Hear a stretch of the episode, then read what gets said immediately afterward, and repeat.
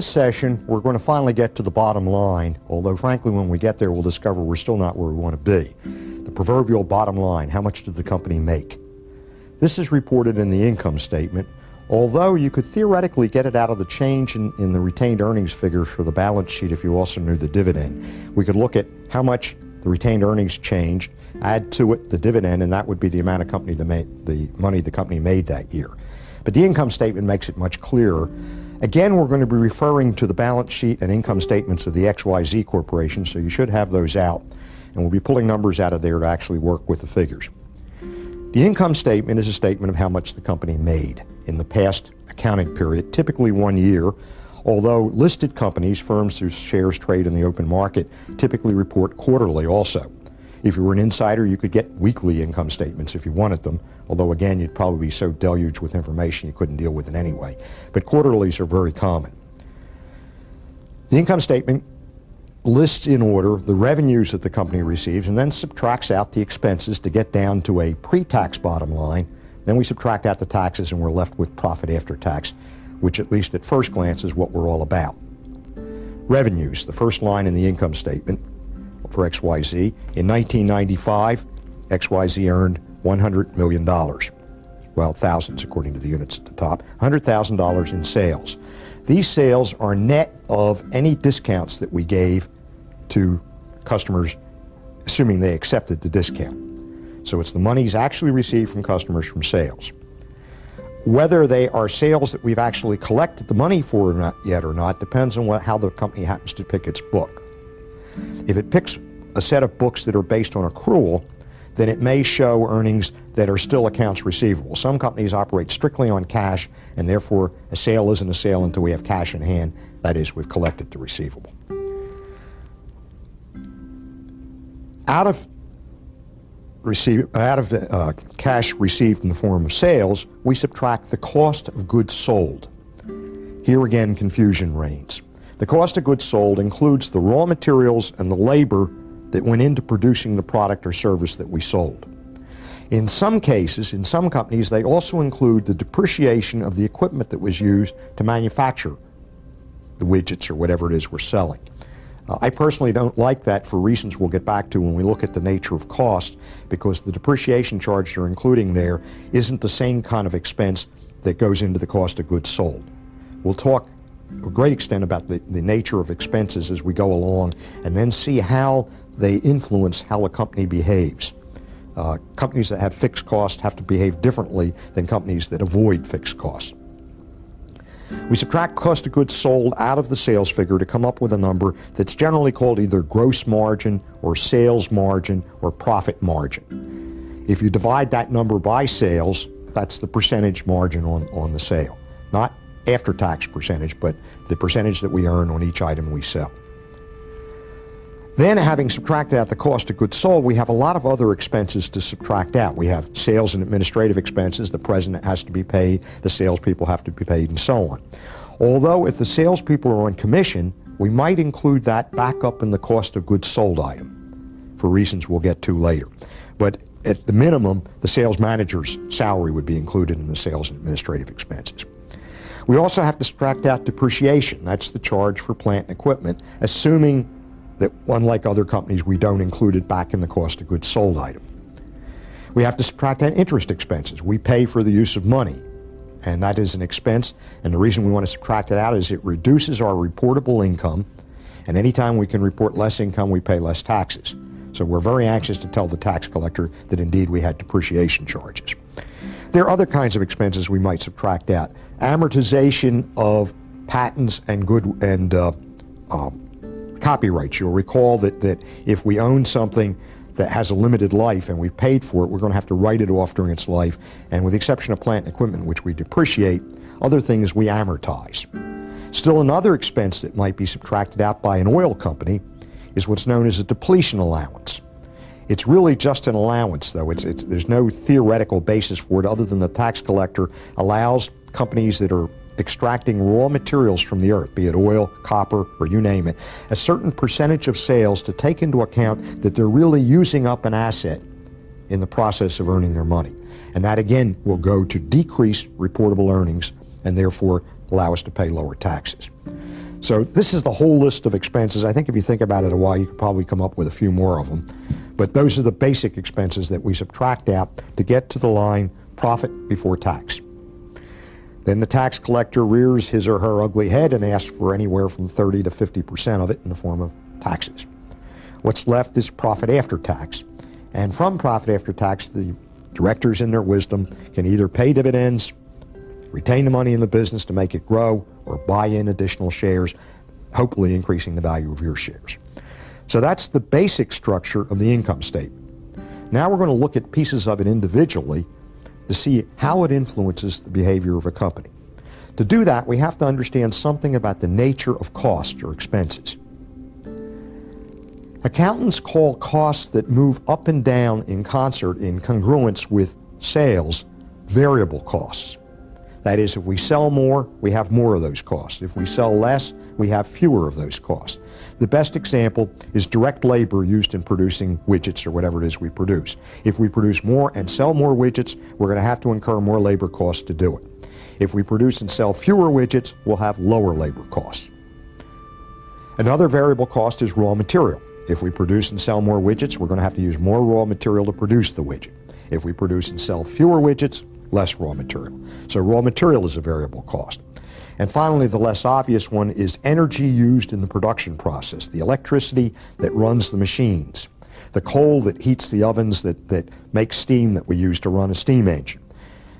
If these are being used in the production process, they're regarded as a variable cost because clearly, if we're making more widgets, we run the motors, the engines on the, on the uh, widget making machines longer, we use more electricity, and that's a variable expense or cost. So costs that go up and down are variable. Now, interestingly, some costs that we've regarded as variable, like labor, can also be regarded as a fixed cost, which is the other kind of cost. That is, suppose we were three minutes before the end of the day and had nothing for the workers to do. Clearly, we're not going to fire them, right? So we're paying them without producing anything. So, in a sense, they're a fixed cost in the short term, but a variable cost ordinarily. Okay? The other kind of cost that I suggest that we have to worry about in this section is fixed costs. Costs that do not move up and down with sales. That doesn't mean they're unchanging. They may move up and down for other reasons, but they're not directly tied to sales. And for our purposes, practically all of the expenses that were listed below the gross margin line on XYZ Corporation are fixed costs. Now let's look at them individually. Sales and administrative expenses. The president's salary has to be paid no matter what, so it's a fixed cost. On the other hand, that no matter what doesn't continue too long because if we fail to make money for a few years, what do we do with the president? Out.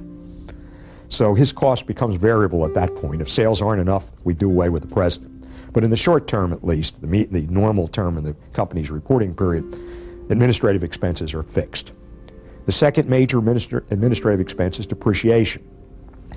Depreciation could be a constant, that is, we were on straight line, we charge off the same amount every year, but even more significantly, it can also vary. If we use accelerated depreciation, remember we talked about taking more depreciation in the early years and less in later years, the depreciation is changing, but the amount of depreciation is not based on the number of widgets we make and sell.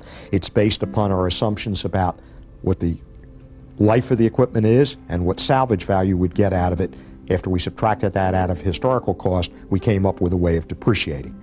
So depreciation can be changing, but it is not variable. It's fixed as far as the accountants are concerned. Interest expense.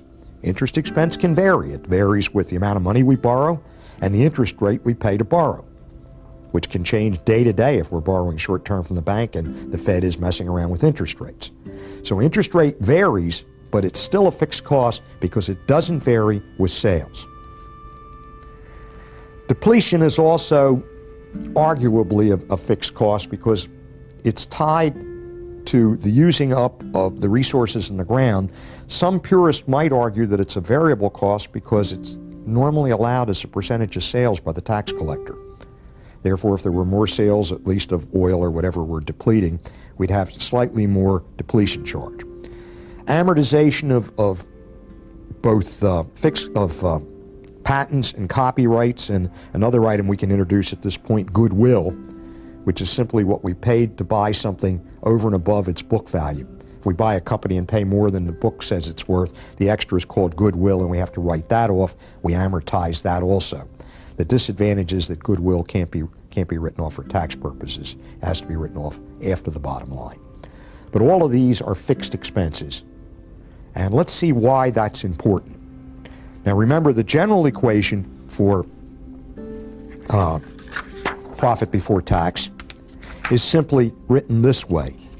That is volume, the number of units I make and sell, times the difference between unit price, how much we sell each unit for. And can you see that volume times unit price is sales? If I sell 100,000 widgets at $10 a piece, 100,000 times 10, I've done a million dollars in sales. Minus unit variable cost. That's how much variable cost is built into each unit in the form of raw material, direct labor, energy used in the production process, perhaps sales commissions, and even conceivably depletion if it's on a percentage of sales basis. And again, because I put it on a unit basis, if I multiply it by the volume of units sold, that's the total variable cost. The difference between unit price and unit variable cost is usually called unit contribution. That is, the amount over and above the variable cost that I sell it for is a contribution that can go first to covering fixed cost, and once I've covered them all, it can go to the bottom line as pre-tax profit. So the contribution per unit is the difference between what we sell it for and what cost we actually incur just to make it, as opposed to costs that we would incur whether we made it or not, like the president's salary, the interest cost, the depletion allowance, and so on. Now, let's see why this equation is useful. Let's put some numbers on here. Uh, suppose that a company makes and sells 10,000 widgets a year. And it sells them at a unit price of $10 each. Sales would therefore be $100,000. And incidentally, if you like big zero numbers, put a bunch of zeros after everything. $100,000 in sales. Let's suppose that the unit variable cost to produce each unit is $6. That's direct labor, raw material, and energy used in the production process, and perhaps a couple other things. Notice that each widget we make and sell, sell makes a $4 contribution over and above its variable cost, difference between 10 and 6, $4 that can go to first covering fixed cost, and then once they're fully covered, they can go to the bottom line as profit. Okay? Now, the fixed cost, let's make it $20,000 for the year. I think you can see that under these circumstances, with a $4 contribution from each widget and selling 10,000 units, we have total contribution of $40,000. But 20,000 has to go to covering fixed cost, and so we're left with a pre-tax profit of $20,000. Now that by itself isn't very interesting, as I suggested in the earlier sessions. What really makes it interesting is to draw some comparisons and ask what-if questions. Well, let's ask this question. What if Universal Widget, the company we're looking at now, had some excess capacity. And that next year, instead of selling 10,000 units, they sold 11,000 units, still selling them at $10 a piece. And let's suppose the variable cost, we have no inflation because the Fed's kept it down, uh, $6 each. We're still getting a $4 contribution out of each widget. Fixed costs haven't changed because they're not tied to volume. So it remains at $20,000. Can you see that the total contribution from the 11,000 widgets is $44,000, $4 times the number of widgets we sold. Now we have 44,000 of contribution, 20 of it still has to go to cover fixed cost. That being the case, the company generates a $24,000 pre-tax profit. Now it's getting interesting. Volume went up 10% from 10 to 11,000 units. Notice that sales also went up 10% from $100,000, 10,000 units at $10 a piece, to 110,000, 11,000 units at $10 a piece. But notice what happened to pre-tax profit. With both volume and sales going up 10%, pre-tax profit went from 20 to 24. It's up 20%. Now that disproportionate increase in profit tied to an increase in sales based on a percentage, we call leverage. Unfortunately, we use that term in a couple other ways later, but we'll have to explain it as we go along. Leverage in this case means a disproportionate change in profit for a change in sales. Notice a 10% change in sales generated a 20% increase in profits. We'll ask why in just a minute, but let's make sure that we understand that that cuts in both directions because if volume had dropped to 9,000 units, all other things remained the same. Profits would have fallen to $16,000. $4 contribution on each of 9,000 units generates 36,000 of contribution. 20 of that goes to fixed cost, and there's only 16,000 left for pre-tax profit. So notice in this case a 10% drop from the baseline of 10,000 units down to 9 results in a 20% drop from the baseline of 20,000 profit down to 16, which is a way of saying under these circumstances, when business is good, it's very good, but when it's bad, it stinks. Now, the question is, why is this leverage present? Why does profit change faster than sales? Well, the culprit is this item of fixed costs. Can you see that if there were no fixed cost at all, profit would just be four times whatever number of units we sell? But because there is an item of fixed costs, once we cover it, it's all gravy. We had obviously covered fixed costs even in the base case because we had a profit. So each of the additional thousand units we sold in the next period, all thousand units, each contributed a $4 contribution. All of it went immediately to the bottom line because there were no more fixed costs to worry about. Well, this is great. That means when business is good, it is great. But of course, it means we have to worry about when business is bad. That leads to an interesting question. Let's suppose we're back at the base case again. We're selling 20,000 units, or 10,000 units rather, and making $20,000. And a customer with some integrity approaches us and says, Look, if you'll sell me an additional widget at the right price, I'll buy it from you, and I promise I won't tell anyone what a good deal I got. The question we have to ask ourselves is just how cheap would we be willing to sell a widget to that customer for to make the sale?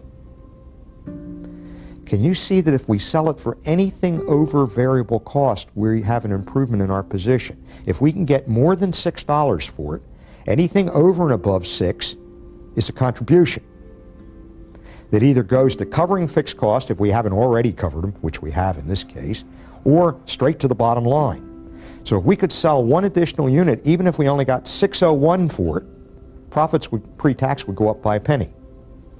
And so the pressure that management feels in a situation like this to make the next sale tends to cause them to drive price down towards variable cost. Anything to keep that machine busy and sell more widgets is worthwhile. Even if we were losing money, it would still be worthwhile because if we get a contribution above the variable cost, it would help cover some of those miserable fixed costs we're saddled with. The ultimate example of that is in an airline. An empty seat in an airline is deadly. Essentially, the seats in an airline are fixed cost. The, the only additional cost to putting a passenger on the plane is a little extra fuel to carry them, and you have to feed them, although Art Buchwald said you can't call it food, you have to call it meal service. It would be fraudulent to call it food. But we do have to sell to, to some peanuts and maybe a Coke. If we give them booze, we'll charge them for it. And so airlines can afford to discount seats all the way down to variable cost, and the variable cost is next to nothing. So, of course, they can let you have a seat at the last minute for next to nothing. Now, the people who really feel the pressure on this are our Japanese competitors. Because remember, we said that fixed cost or uh, that variable cost included direct labor. However, in a good Japanese company, when you're hired, it's for life. And so, what we regard as a variable cost, labor, which we can lay off in bad times, the Japanese don't have that luxury. They see labor as a fixed cost. Now, a few years ago, my wife bought a Honda for new for 14000 that was selling for $20,000 in Tokyo, where it was produced. And I got to wondering, you know, where in the world did the Japanese come off selling a car cheaper here than there after incurring the full expense of hauling it over here in tariffs and everything else? And so I began to think about what the cost of building a Honda would be. And of course, the first question I want to ask is what's the variable cost of producing a Honda? Because I know that, like any good manager, the Japanese would probably be willing to sell me a Honda at just over variable cost, because that would mean they would get a contribution. So, what's the variable cost of a Honda? Well, if we assume that labor is a fixed cost in Japan, essentially it's a little bit of electricity to assemble it, you know, to drive the uh, electric screwdrivers and things plus the raw materials. Well, the little bit of electricity doesn't matter, so I said, how much raw material went into my wife's Honda? Well, rounding it off, maybe there's a ton of steel. That could be worth $600. There's four and a half tires if you count the donut in the trunk. Uh, if I were to buy them, they might cost $70 a piece, but you know very well that the Japanese auto company doesn't have to pay that, buying them in quantity. In fact, we'll discover when we talk about Firestone later that uh, the tire manufacturer would almost give them to Honda because they want their tires on a new car so that you'll replace them with their tires when the time comes to replace them. So I think they can get the rubber to include the moldings around the uh, windshield and everywhere else you find rubber for $100, maybe 200 I wouldn't fight about. There's probably $100 worth of plastic in a Honda. You know, the dashboard, the knobs on the, the uh, handles to crank the windows up and down. So I'll put 100 bucks worth of plastic in. There's perhaps $100 worth of fabric, the headliner, the coverings on the, on the seats and so on. So there's 100 bucks worth of fabric. There may be $100 worth of copper, zinc, and lead. The copper's in the wiring, the zinc is in the radiator, and the lead's in the battery. So I figure maybe $100 worth of unusual metals. And I suppose if you pushed it, there might be $100 worth of paint. Hmm, what else might there be? Glass. There's a windshield and there's windows. $100 worth of glass. If you push very hard, there's one, two, three, four, five, six, twelve hundred dollars worth of raw material in a Honda. And so the variable cost of producing a Honda is something just a little over $1,200. Well, by our formula, that means that Honda should be willing to sell a Honda for $1,200 and one cent in order to make the sale. So they still did pretty well selling, selling the, the car to Superwife for, for $14,000. Uh, I know I inherited it when she bought her next new car. It's got 98,000 miles and it's running very nicely, thank you. But the point is that, that the Japanese feel tremendous pressure because most of their costs are fixed. And if they don't sell cars, they're in big trouble. How cheap will they sell a car? Well, I don't know if you can bargain them down to $1,200 and one cent, but they can come down a lot further than 14,000 if they want to and still make out, particularly as long as they continue to sell the cars in, in Japan at full price. Now, you see the problem in selling a car at just over variable cost. If I agree to make that sale to this customer here, and then I lose a customer who's paying full cost, I'm not recapturing enough contribution from you to help cover all the fixed costs. I'm only making a penny in selling it to you before fixed cost. So if I lose my fixed full cost customers, I'm in trouble if I have too many of these variable cost type customers. But the pressure is there. And the name of the game when you have fixed costs is you must keep it busy. You must try to produce enough widgets or cars or whatever the thing is that you're selling to spread those fixed costs and recapture them in the sale of the additional cars in the form of contribution from each car. The other lesson we learned is that when you have fixed costs, when business is good, it's great, but watch out when it's bad. This means that if you were structuring a business that's in a very, very cyclical industry where sales go up and down, that you might try very hard to avoid fixed costs. You'd rather structure yourself with as much variable cost as possible. Let's use workers to do the job instead of machines. Remember, a machine generates fixed cost in the form of depreciation, and a machine may also generate fixed cost in the form of interest charges if we borrowed the money to buy it. So machines generate fixed cost, workers generate variable cost. If we operated with mostly variable cost, we would be less sensitive to changes in sales. If we elect instead to automate and produce everything with fixed cost equipment, then we're going to pay quite a price when business gets bad. On the other hand, we look like geniuses when business is good. Another thing that we can do with this profit before tax formula is to consider how many units we actually have to sell to break even, and this screen shows that. All we have to do to generate the, the formula for break even is to recognize that at break even, we have zero profit. Just by definition, we're breaking even, we're neither losing money nor making any money, so profit before tax is zero. And if I set profit before tax equal to zero in the formula we were just looking at, and then solve for the number of units to break even, it turns out that it's the fixed cost divided by the unit contribution. In the case of Universal Widget, which we were just looking at, with fixed cost of $20,000, And a contribution, you recall, of $4 from each unit, the difference between the price of $10 and the variable cost of 6 to produce it, it means if we sell 5,000 units, we'll break even. $4 contribution on each of 5,000 units generates exactly $20,000. That's just enough to cover fixed costs with nothing left over, and therefore we're at break even at 5,000 units. Anything above 5,000 units, all contribution goes to the bottom line as profit. Anything below 5,000 units, all contributions come out as negative and we lose that money.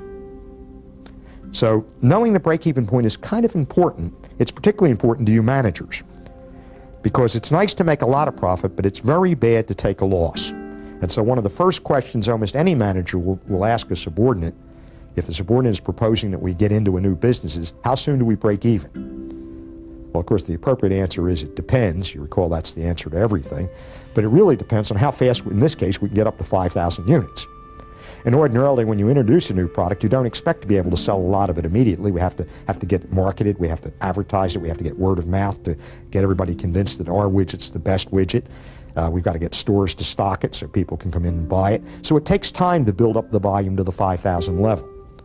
In the meantime, that manager has to report losses, and that's not the way to, to endear herself to her boss. And so managers are very concerned with break-even points. Incidentally, professors generally aren't. Uh, we would argue that, you know, this is a nice number to know, but who cares? Because you see, universities, they break even, but that's not the professor's problem, that's the administration's problem. Incidentally, universities are the best example of a fixed cost operation, completely fixed cost, that you can imagine. The only variable cost my university has is chalk. And that's only variable if we let the students use it. As long as the professor uses the chalk on the blackboard, the amount of chalk I use doesn't depend upon the number of students and the revenues that come in from tuition, so even that's a fixed cost. The seats are a fixed cost. That's why we're really not interested in flunking anybody out, you see, because unless we can get a replacement, that's the same as losing sales volume, and we're no longer generating the revenue that we call tuition. And we got all those fixed costs, including tenured faculty salaries, the president's salary, which is always a lot bigger, uh, the uh, administration salaries, and there's always plenty of that. We have one of the great bureaucracies of the world. The chalk, the space, everything's a fixed cost. So when we're full, boy, we, we really generate surpluses. We don't call them profits. But when we're not, we, we really hurt.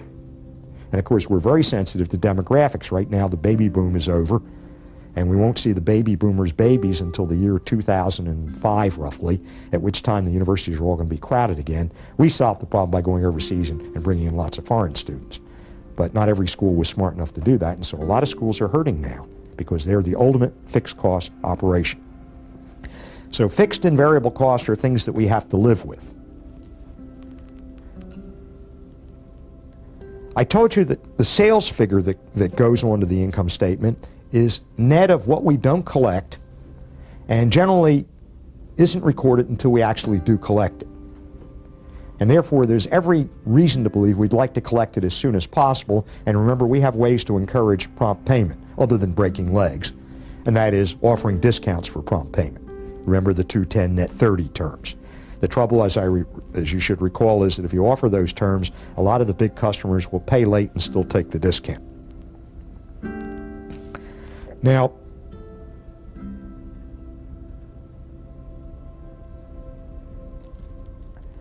fixed costs are a worry. There are ways to control them. As I suggested, an important one is to try to avoid fixed costs. That is to structure yourself so that your costs are variable. Typically, the way you do that is to use labor instead of machines. In fact, the best single measure of whether a company is a high fixed cost company is to go into the balance sheet and see if it has a high percentage of its assets invested in plant equipment. Because as soon as you see that big plant and equipment item, you know there's going to be a lot of depreciation charges. Further, since plant equipment is fairly long-lived, you can assume that a substantial part of that plant and equipment would be financed with borrowed money, which means, of course, there will be interest charges involved. And the combination of the two causes this leverage. If the fixed cost results from operational leverage, that is depreciation charges, we call it operational leverage. If the fixed cost results from financing, we call it financial leverage, financing in the form of interest charges. The combination of the two is what we'll really get to and usually they are found in combination. When a company has fixed costs in the form of depreciation, it almost inevitably also has fixed costs in the form of interest.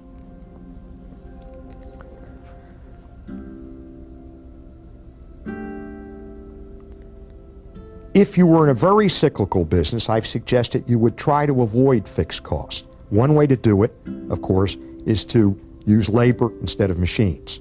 There are other ways to do it. As in, in, an earlier session, I suggested maybe we shouldn't do the work that has to be done on fixed cost equipment. How about if we subcontract that work to someone else? Let that company own the machines. Now, the cost that they incur is included in the cost of the product they sell to us. But we regard that product as our raw material or our inventory. And so we don't incur any of those costs unless we buy widgets from them, manufactured widgets. And so you see, what we've effectively done is to make what would have been a fixed cost to us in the form of depreciation a variable cost because it's a fixed cost to our supplier, which he passes on to us as a price on the goods he sells to us, but we only pay for the ones we buy, and so it's variable to us. Another approach, if we go labor intensive, is to go somewhere else. Look for cheap labor. Now, industry is, is being badmouthed very heavily right now for taking jobs overseas. But can you see that there's at least two problems with, with labor in the United States? First, it's inherently more expensive. And secondly, it's becoming more and more of a fixed cost. Most of you have heard the term guaranteed annual wage.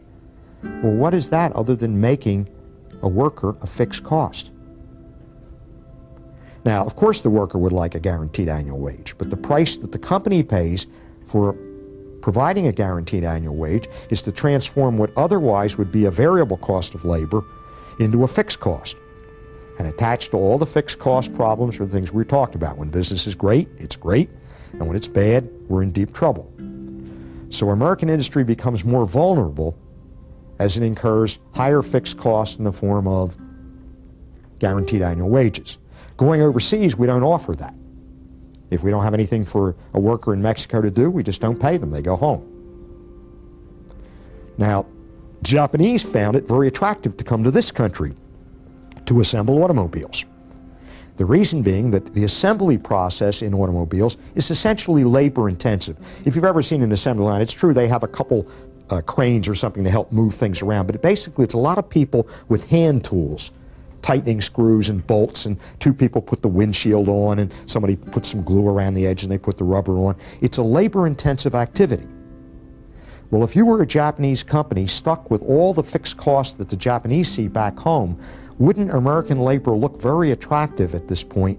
Because your most labor intensive process, if you hire American labor, could become a variable cost because you could lay off American labor if you didn't have any cars to build on a given day. And so this may help to explain one of the reasons the Japanese have come to the United States to assemble cars. There are other reasons. It increases the American content of the car and therefore reduces the tariff they have to pay. It helps a little bit with the balance of trade, which has been generally too favorable, we feel, for the Japanese. Uh, and it finally helps transform the nature of labor. On the other hand, of course, the Japanese claim that American laborers are not as efficient as Japanese. Well, part of the efficiency in Japan is that the labor has a lot of machinery backing it up. Because you see, once labor becomes a fixed cost, there's no longer a trade off as to whether to use machines or not.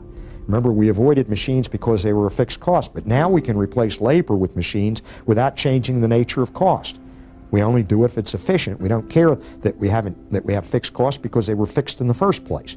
So we get rid of some workers and replace them with a machine.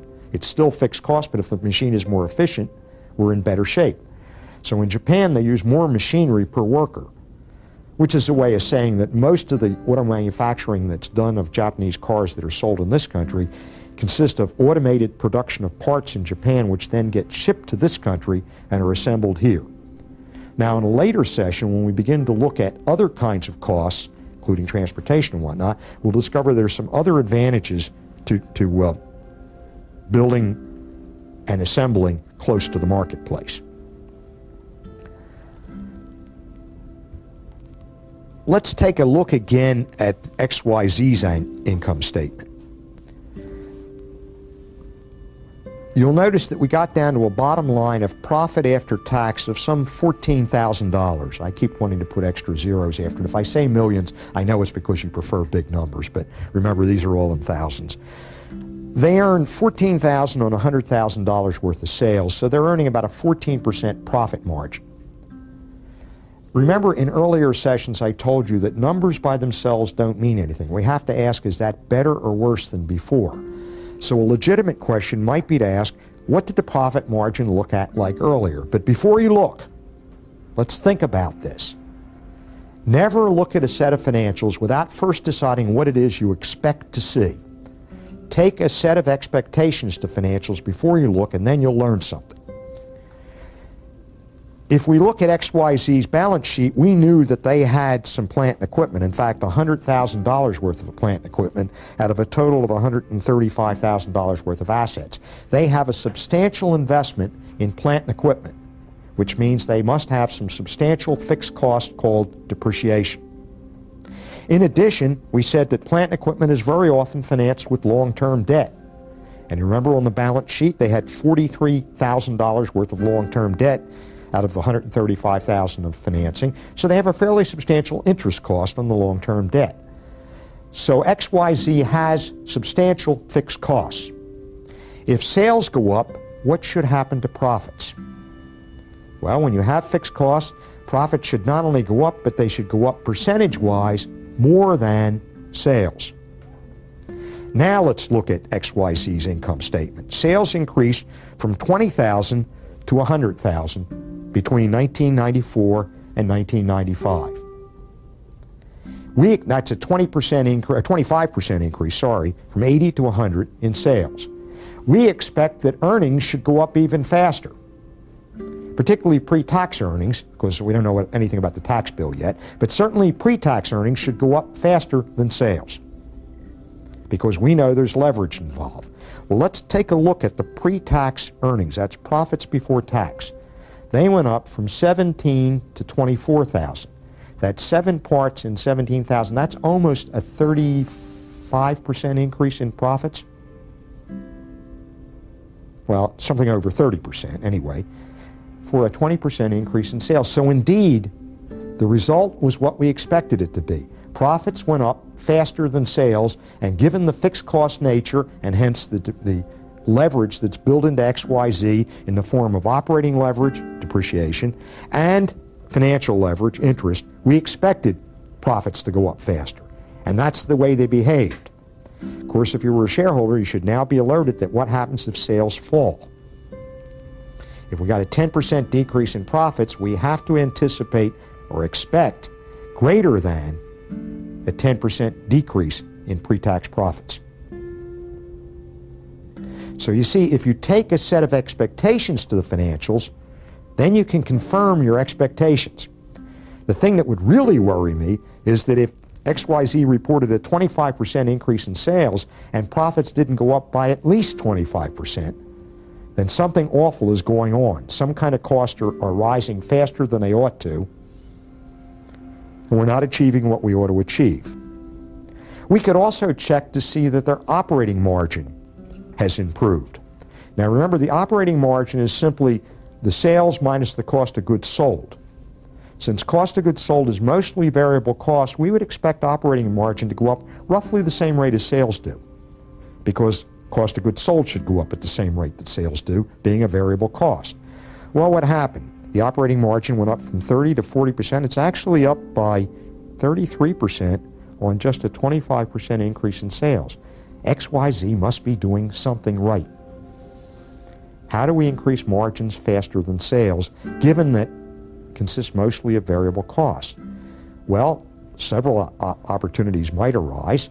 If we make and sell more widgets, will we buy more raw material? And if we're a bigger buyer of raw material, might we bargain for better prices? If we make and buy or uh, and produce and sell more widgets, could we have more specialization of our labor?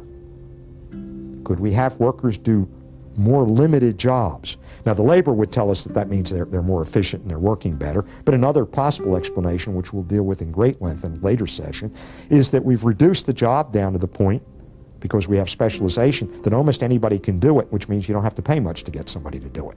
So maybe we can bring down our unit variable cost in the form of labor cost as we get bigger by having more specialization on the part of the workers. It may be that as we get better at something and understand that we can sell more of it, we can justify taking on certain fixed costs in the form of plant and equipment, that is, automate and replace some of the labor cost. That might explain it. Well, let's see if in fact we did try to automate. We could look at the plant and equipment item on the balance sheet and find out that indeed we made some additional investment from 90,000 to 100,000 in new plant and equipment in the year 1995. Actually, we made a bigger investment than that because that's the net plant and equipment item, which normally would have gone down due to depreciation. But despite the depreciation, it actually went up $10,000. So we must have invested in plant and equipment with the result that we probably had lower labor costs to produce the, the additional widgets, in fact, maybe all of the widgets that we made and sold in 1995. Put all of this together and we can begin to explain what was going on. We might also check to see if the interest expenses rose in line with what we expected. The interest expense in 95 was $4,000. Notice that in 94 it was only 3,000. Since most of that interest expense is tied to the long-term debt, we might look at and see what happened to long-term debt in the same period. Well, look at 95. There was $43,000 of long-term debt, but we also have the current portion that's coming due. So really, we paid interest on 43 plus 5, or $48,000 of long-term debt. Compare that to the previous year when we only had 38,000 of long-term debt and a current portion of 5 or 43,000 total. So long-term debt actually increased from 43,000 for the year to 48,000. That's roughly a 10% increase in long-term debt, but notice that interest costs went up 33% from 3,000 to $4,000. Possible explanation, we had to refinance debt as it came due, the long-term portion of it, some of it's current this year, and maybe we had to pay higher interest this year to borrow. Some of the debt may have been on a variable interest rate. Some of you probably have variable rate mortgages where the interest rate changes every time the Fed messes around with, with uh, interest rates. So it's conceivable that we were being charged a higher interest rate on our debt. Because our debt went up, our creditors might have decided we're more risky and their answer to more risk is either to say no to more borrowing or to charge us more for the use of their money. So a number of explanations might explain why interest costs were higher this year than last. But can you see the significant thing is what we do is learn by comparisons, and more importantly perhaps than that, we learn by going to the financials with a set of expectations. How it varies from what we expect is where the real lesson is to be learned. If earnings had not gone up faster than sales, we should be very worried. In this case, they did exactly what we expected, so I feel, as a shareholder, a lot more comfortable with what's happening. I would have felt even less comfortable if earnings had gone down. We'll discover when we look at the U.S. Steel Annual Report in the later session that these numbers become very, very important when you're trying to figure out whether you made a good investment or a bad investment. So the lessons we've learned. The nature of costs are very important. They affect not only performance through leverage, but they affect the pressures that management feels to make that next sale at just over variable cost, particularly the Japanese with their high fixed costs. We know that we'll try to avoid fixed cost if we're in a situation where sales are going to vary a great deal. That's particularly true if we're in a cyclical industry where the economy goes up and down and we sell more or less according to the economy. Automobiles fall in that category. It may also be that we're in a risky business where we could be wrong. Consider the women's garment manufacturer again. If she's wrong, she owns all those rags. Would it make sense for her to produce it with fixed cost equipment and really get stuck when she doesn't sell this stuff? And so the nature of costs is particularly critical. And in the next session, we'll look even further at how costs affect the performance of a business.